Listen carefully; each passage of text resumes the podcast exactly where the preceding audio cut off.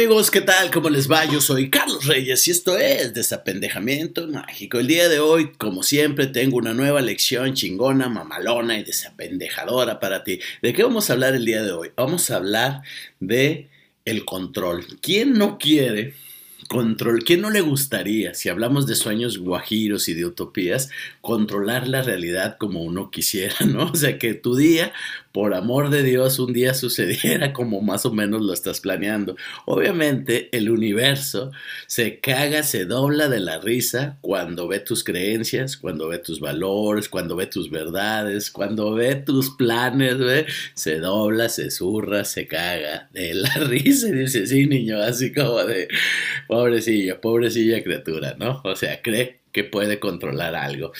Este video se llama No controles, sé impecable por una razón. Una persona me decía, sufro mucho intentando controlar la realidad, pero la verdad es que no lo consigo.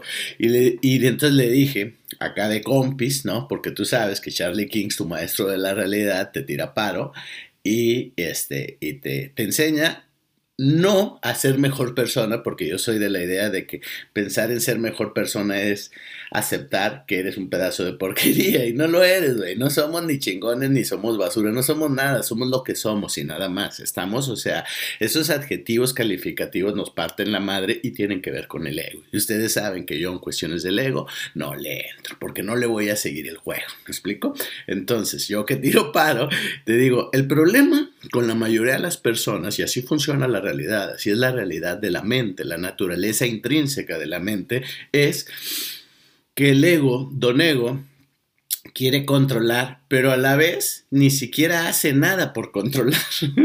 Porque yo le decía a esta, a esta, a esta compi, le decía, es que, mira, yo pretendo controlar también como todos, pero, pero lo hago, ¿me explico? O sea, yo sé que no vas a poder controlar el tráfico, la lluvia, el clima, otras cuestiones que son súper colectivas, pero en cuestiones que son más cercanas, más individuales, es más, hasta en las relaciones interpersonales, este, puedes controlar cosas, puedes ser un, manipulador y puedes ser súper hábil para, para hacer que las cosas, que, que las personas hagan las cosas que tú quieras, o que digan las cosas que tú quieres que digan, o que dejen de hacer las cosas que tú quieres que dejen de hacer, me explico, pero entonces hazlo, güey. O sea, no nomás quieras, hazlo, me explico. Si le llamo esto de no controles, es, es, es en este sentido.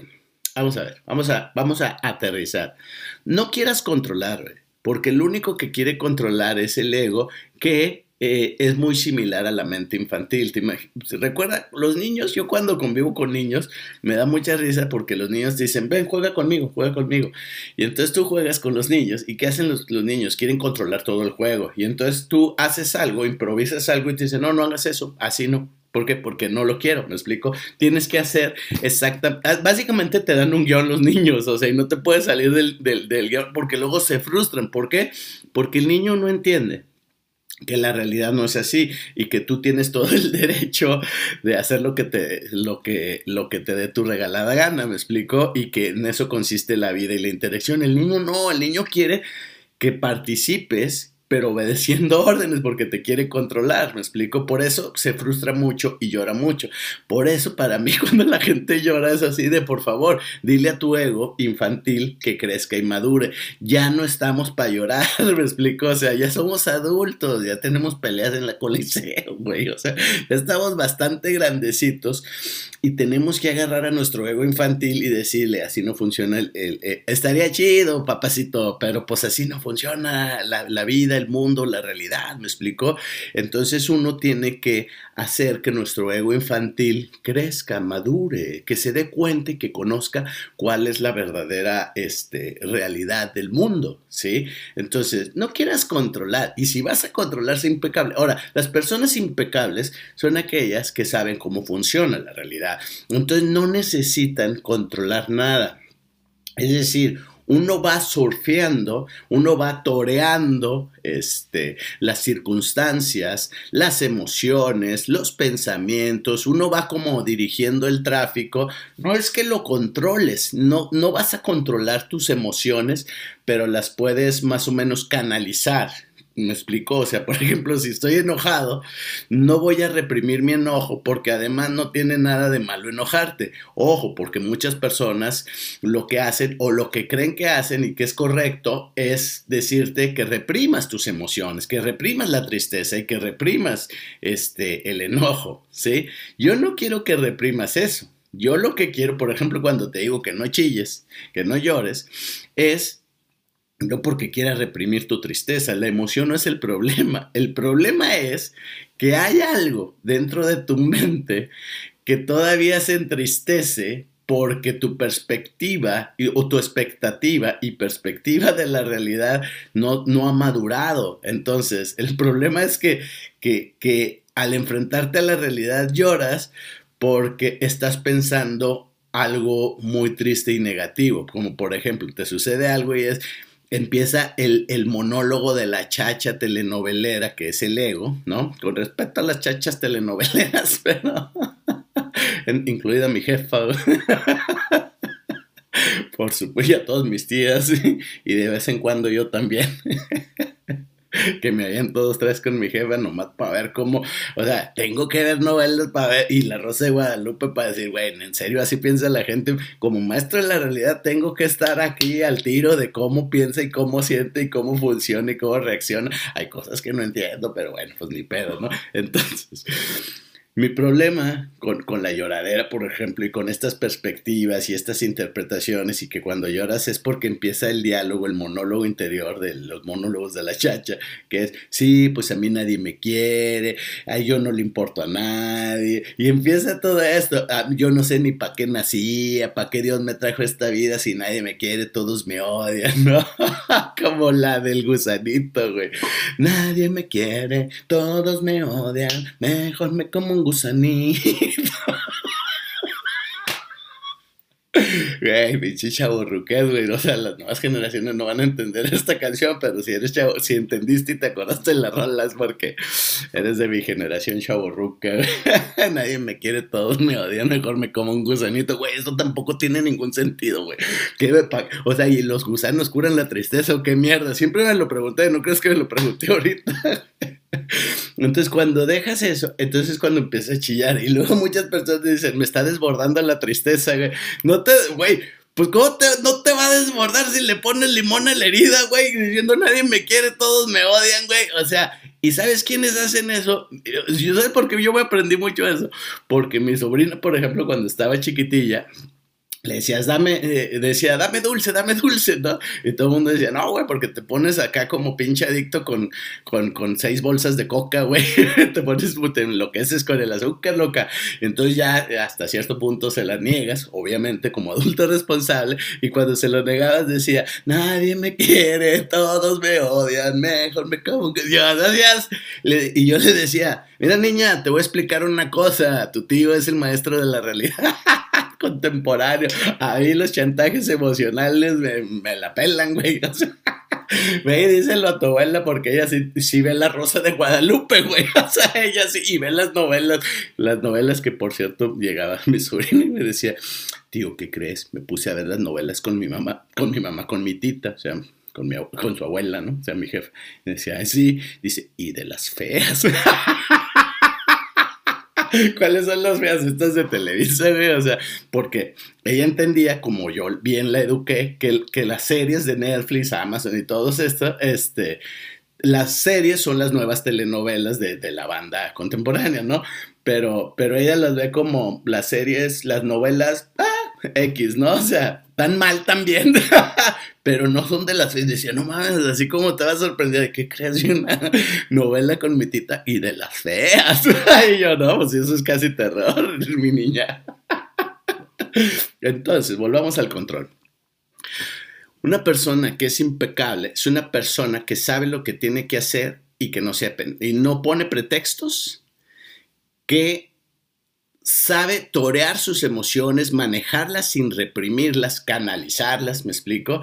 Es decir, imagínate que yo no pueda controlar mis emociones o que todos no podamos controlarlas, le vamos a andar partiendo su madre a todo el mundo, vamos a andar, o peor, vamos a andar como Adame, güey, que no controla su ira, el hijo de la chingada, y cada vez le ponen más en su madre, güey. O sea, ya dicen, ya sale un comunicado de que todos en este país nos van a dar, según el, según este, ¿cómo se llama? Los que, los del censo de población, o sea, nos van a asignar un número para ver cuándo nos toca, así como cuando la vacuna, güey.